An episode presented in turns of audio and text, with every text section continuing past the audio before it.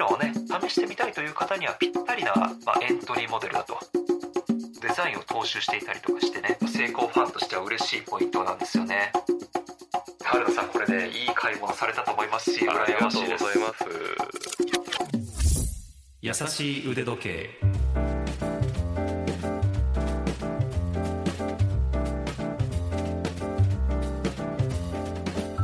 YouTube チャンネル腕時計のある人生の RI ですラジオ関西アナウンサー春名由紀です。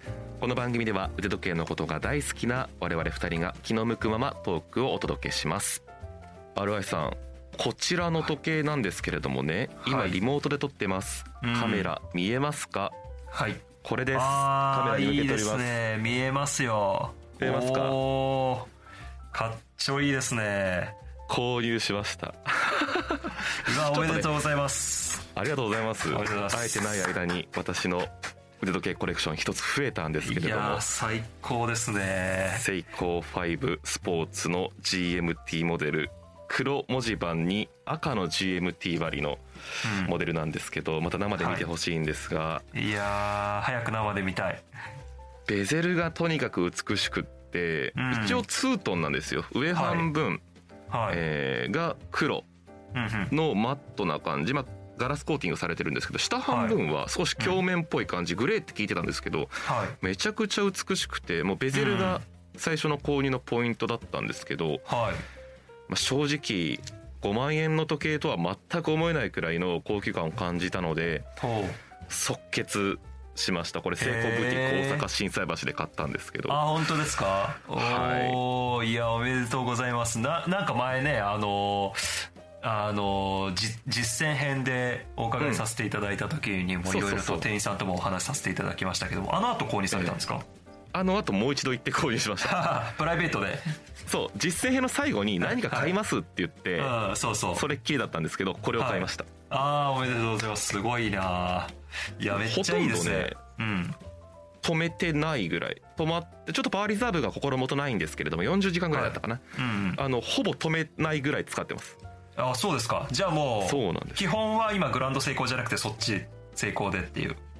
1日おきかもしくは2はい日こっちでグランド成功が1日とか、それぐらい気に入ってますね。あー今日はあのワイシャツにつけてらっしゃいますけどもスーツでもつけたりするんですか、スーツにもつけます。ただし、うんえーはい。ワイシャツの袖に収まりません。ああやっぱね分厚さがね。ので、まあ、少し存在感が出てしまうのではい。TPO は考えますが、うんうん全くでも問題なく、うんブレスがまたジュビリーブレス結構テロッとした質感なのでうん。そんなに悪目立ちしないかなと思ってます。うん。そうそう。ジュビリーブラスがねなんかこういい感じにちょっとこうクラシカルだっていうかそうなんですよ。スポーティーさを打ち消してくれるような感じがしますよね、いや非常にーこれ高級感があります。素晴らしいですね。いやーこれねあの僕もこの前、ちょうど帰国して先日帰国して、はい。あの銀座のですね成功の、えーなんだかなあのすごくこうお一棟丸々ビル全部がこう成功の、はいはい。ラインナップが入ってるっていうところがあるんですけどもそこにうん。行った時にですねそれ置いてたんですけどやっぱねすごい人気みたいで、じえ。オーダーしてからね予約であすぐ買えるものではなかったですね。なんかしばらく待たないといけなかったみたいですねこれ。えそうですよね。私も実は待ちました、これ。あ本当ですか？どれぐらい待ちました、1ヶ月え2022年のうん12月時点で1ヶ月ぐらい待ちましたかね。1ヶ月かへー。1ヶ月少し待ちましたね。あそうですか。はい。うわーすごい人気出るの結構そうのなずけますよこれ。そうですね。うん。またぜひちょっといろいろとねまあ完璧なところだけじゃないのでうん。R1 さん直接会った時にはぜひ手に取って見ていただいてはい。いろいろ合わせ方のアドバイスなんかもしていただきたいと思いますが。楽しみです。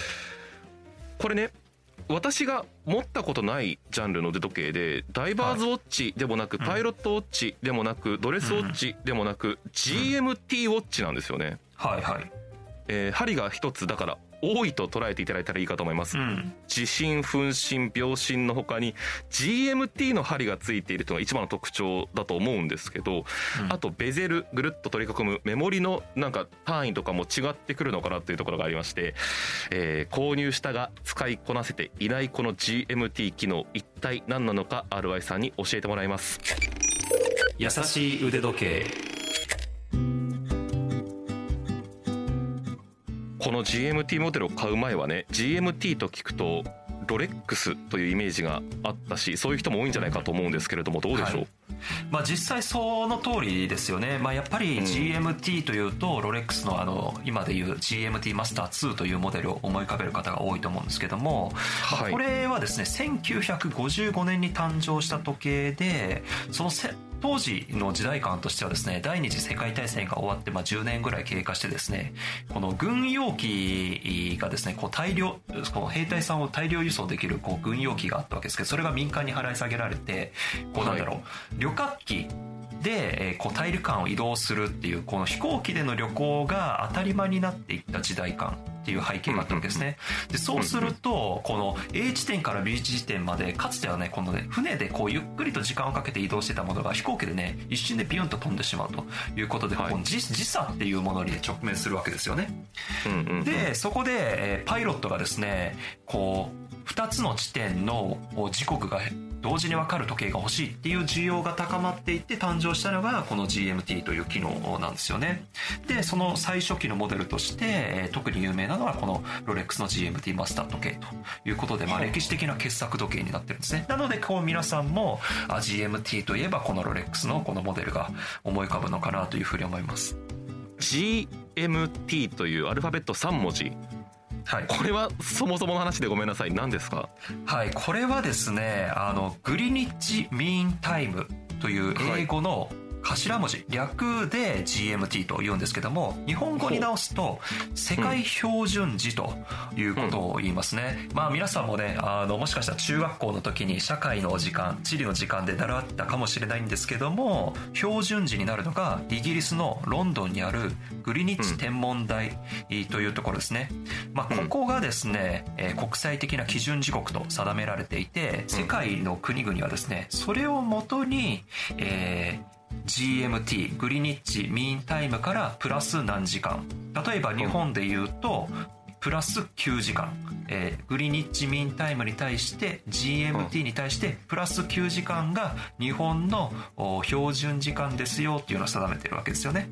ということで、まあ、話は長くなってしまったんですけども、はい、まあ、GMT イコール世界標準時というふうに覚えてもらえたらいいと思います。で要はですね時計腕時計に関して言うともう本当に平たく言うとですね、はい、2つ以上のタイムゾーン国の時間を同時に表示することができる機能を備えた時計それが GMT ウォッチだというふうに思いますね、はい、で普通の時計だったらえー、地震分針秒針があると思うんですけどもそれに第4の針、はい、GMT 針というのを持ってるのが大きな特徴です私の GMT 針は他と比べて大きく違うのは赤色をしているということですね、うん、非常に見やすくなっています。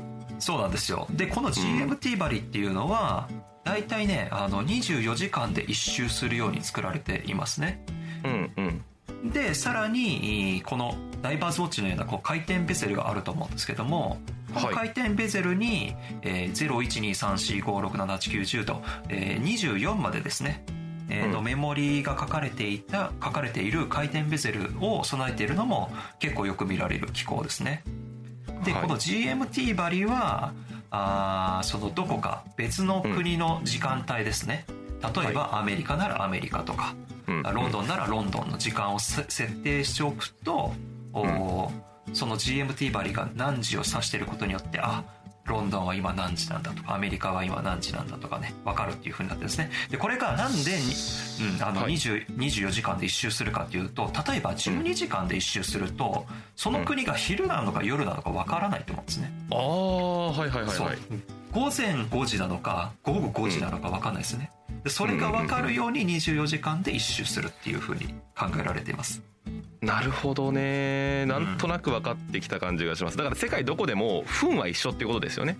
そう分は一緒なんです何分っていうのは一緒だから何時とその時差のところでうまいことこのベゼルを操作すれば、はい、2箇所3箇所の国の時刻を同時に知ることができるとそうですね。基本的には分は同じですね、まあ、場所によってはね30分ずれてる。分がね30分ずれてるとかとかあったりするんですけど、まあ、基本的にはあ時間だけずれてると考えてもらえればいいと思います、うんうんどうでしょう？私これつけて使いこなせる自信がないんですけどもともとその世界を飛び回る人向けっていうことですか？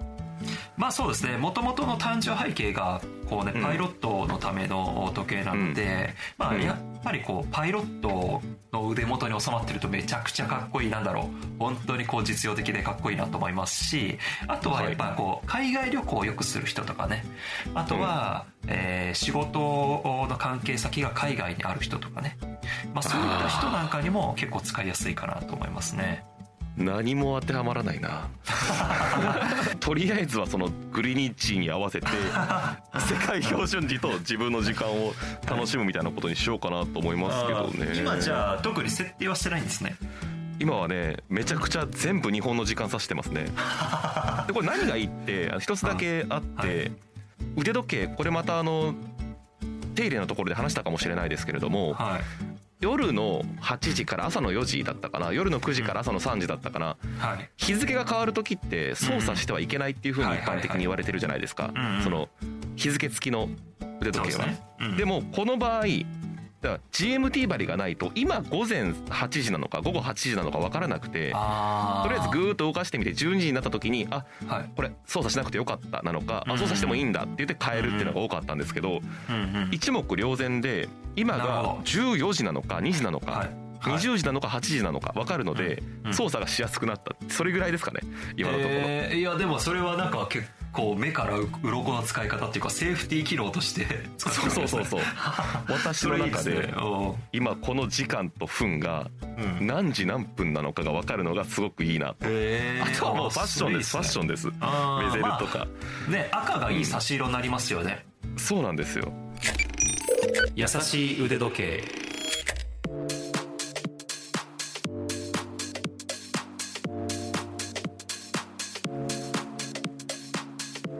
RY さんは外国製の船長ということではい、ねよく海外に行って帰ってきてを繰り返してますけど、うん、はい。どうなんですか？GMT ウォッチ。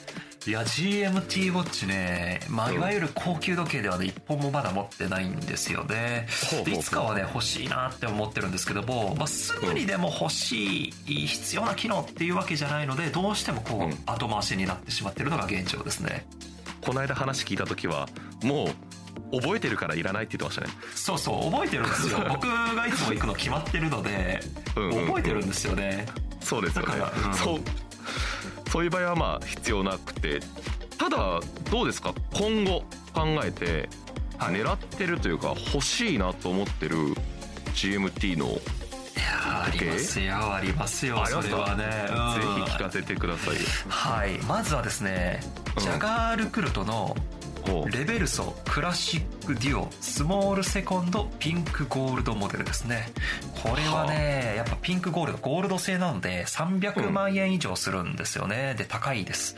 うん。なんですけども本当にね、あのエレガントな、まあ、ドレスウォッチででして表面はね、あのこの時計すごく面白くて文字盤をひっくり返して表面と裏面2つにこう文字盤があってそれが楽しめるんですけど表面は白ですごいドレッシーなんですよ。で裏面は黒でちょっとこうカジュアルなあーデザインになってるんですね。なのでこうドレッシーにもカジュアルにも使えるっていう二面性が素敵ですしあとこの表と裏でこう時間を変えてね、えーそれで GMT 機能を持たせる、まあ、デュアルタイム機能。2つの時刻を表示できるっていうことでなんか普通のね GMT ウォッチとは違うんですよね。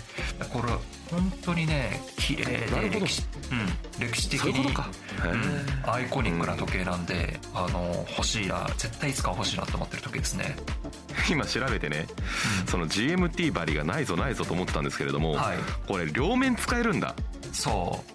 そうなんですよ。え裏返してはい。使えるからうん。例えばスペインの時間に合わせるとかっていうことはが表と裏でできるんだ。一つの文字盤じゃなくて。そう。表は日本時間裏はスペイン時間とかねできるわけですよ。うわ通な使い方してますね。めちゃくちゃ面白いですよね。一気に GMT の概念覆させてもらいましたけれどいやも本当そう。これいい。レベルソいつか欲しいなと思ってますけどこういう使い方ができるんだと思うともっと欲しくなりました。いや本当そうなんですよね。でそれからもう一個がですねはい。パルミジャーニ・フルリエのトンダ PF GMT ラトラパンテというですね、うんうんうん。昨年登場した新作時計なんですよね。これもね、あのステンレス製の時計なんですけどもお値段が380万円ほどということでね、非常に高価なモデルになってますね、はい。でこれねラトラパンテっていうのがねあの、なんて言うんでしょう。おクロノグラフクロノグラフの上位的な機能で、えー同時にですねこう2つのおタイムラップ時間計測ができるのがこうラトラパンテ機能なんですけども、このねラトラパンテってクロノグラフのための機能みたいな、うん。こう固定観念っていうのがね、こう全体的にあったんですけど、それをね、華麗に覆したのがこの飛んだ PF で、この2つの時刻を分けて計測できるっていうのをね、GMT に転用したんですよね。で、それがね、うわ、そうきたかっていうことで、目から鱗の使い方だし、その技術力もすごいし、特許取得したんですよね、確かこれで。なるほうん、ですごいなんだろうなめちゃくちゃいいラグスポみたいな時計でこの、ね、ボタンで簡単にねこの GMT の針を出したりしまったりできるっていうねその便利さ使い勝手の良さこれもね面白くていいんですよね。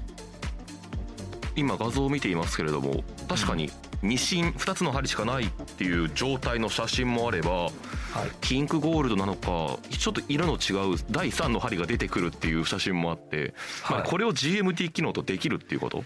そういうことですねでボタンが2なんだこれ。つついてる。そうあのリューズの上に、はい。1個ポチッとボタンがついてるのと,、えー、と8時位置かなにボタンが1個ついてるんですけど、これを操作することによってこの GMT 針を動かせるっていうね機能になってますね。クロノグラフっていうのはいわゆるストップウォッチ機能でそれで分何分経ったか何秒経ったかを測れる機能ですけどそれの上位互換があるんだっていう話も今びっくりしましたけどそれをさらに昇華させるっていうのはいやーちょっと常人には考えつかないというかこういう技術革新が常に起こっているっていうところも腕時計楽しいですね。いや本当そうですね。ねえ。優しい腕時計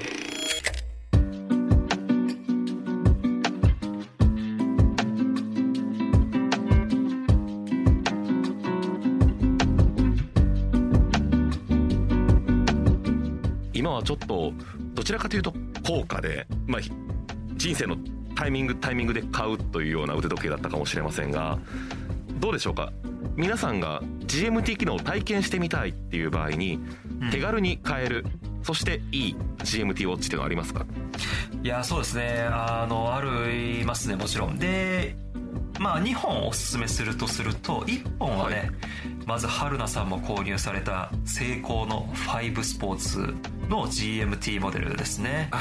うんはい、でこれはねあの春菜さんのはブラックなんですけども、はい。これのねブルーモデルっていうのもあったりとかしてうん。5万円ぐらいから購入できるので、はい。まあ GMT 機能をねこう試してみたいという方にはぴったりな、まあ、エントリーモデルだというふうに思います、でしかもね、うん。これ私も非常にこうね思い入れのあるセイコー SKX のこうデザインを踏襲していたりとかしてね、うん。それの進化系統っていうのもねこうなんだろう成功ファンとしては嬉しいポイントなんですよね。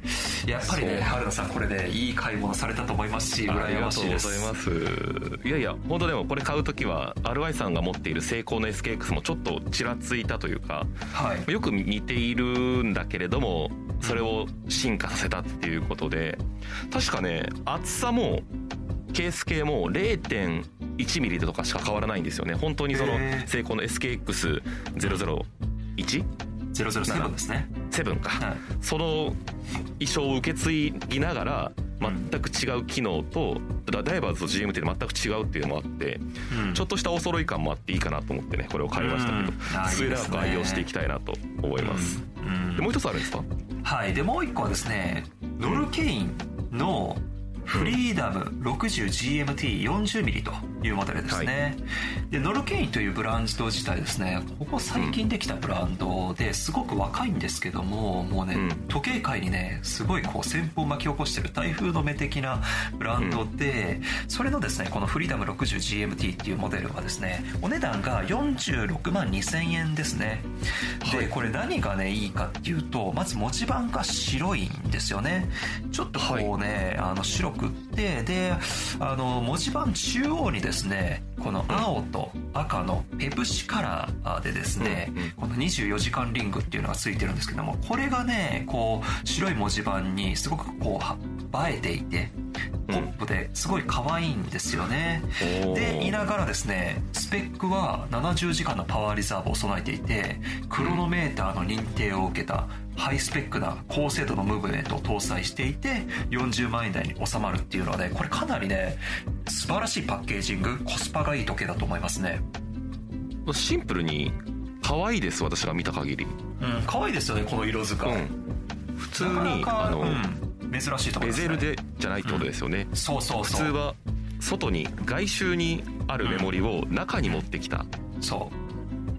これはいいぞ。非常に可愛らしくて、うん。GMT つけてますっていう感じじゃないですよね。さらっと。そうなんですよね。うん、パッと見ね普通の三振時計に見えるっていうね。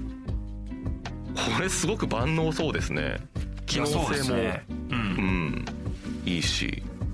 いやこれこれもいい。本当に万能でいいと思いますねめちゃくちゃ欲しい。やっぱほ腕時計見るってまずいですね。まずいというか 全部欲しくなりますね。いやそうなんですよね。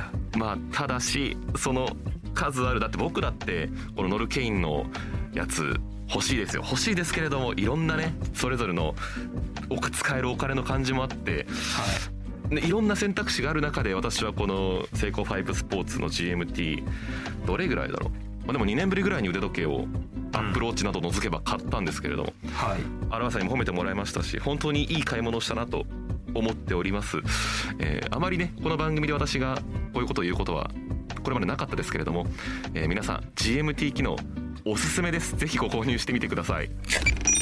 優しい腕時計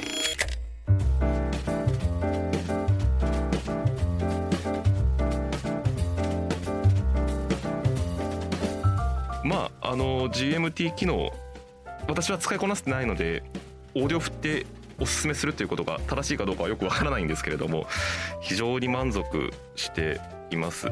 もともと持っていた GS がね RY さん見たことあると思いますけどその 44GS を現代版にモダナイズしたものだったので、まあ、それとこの GMT の対比っていうものを今楽しんでいるところで。ああいいですねこれまで気分によって使い分けるってことがなかなかなかったのでそれを今楽しんでいるところで。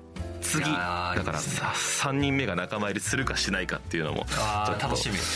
楽しみにしていただきたい。皆様にも楽しみにしていただきたいと思いますけれども本日 GMT 機能についておさらいそして教えていただきました。いかがでしたでしょうか？今回紹介した情報はラジオ関西のトピックスサイトラジトピでも詳しく読んでいただけます。復習したい方はそちらもどうぞご覧になってください番組へのご意見ご感想取り上げてほしいテーマのリクエストなどすべてメールでお待ちしています。Ude.jocr.jp 腕 .jocr.jp までお寄せください。それからこの番組ツイッターをやっております。番組と合わせてフォローしてください。今回私の今左手首にあるセイコー 5GMT を買った時はもうお祭りのように毎日アップしていました、えー優しい腕時計もしくは「ハッシュタグやさ腕」と検索してください。私の YouTube チャンネル腕時計のある人生もよろしくお願いします。それでは次回も私たち2人が優しくトークします。ここまでのお相手は腕時計 YouTuber の RY とラジオ関西アナウンサー春名ゆうきでした。それではまた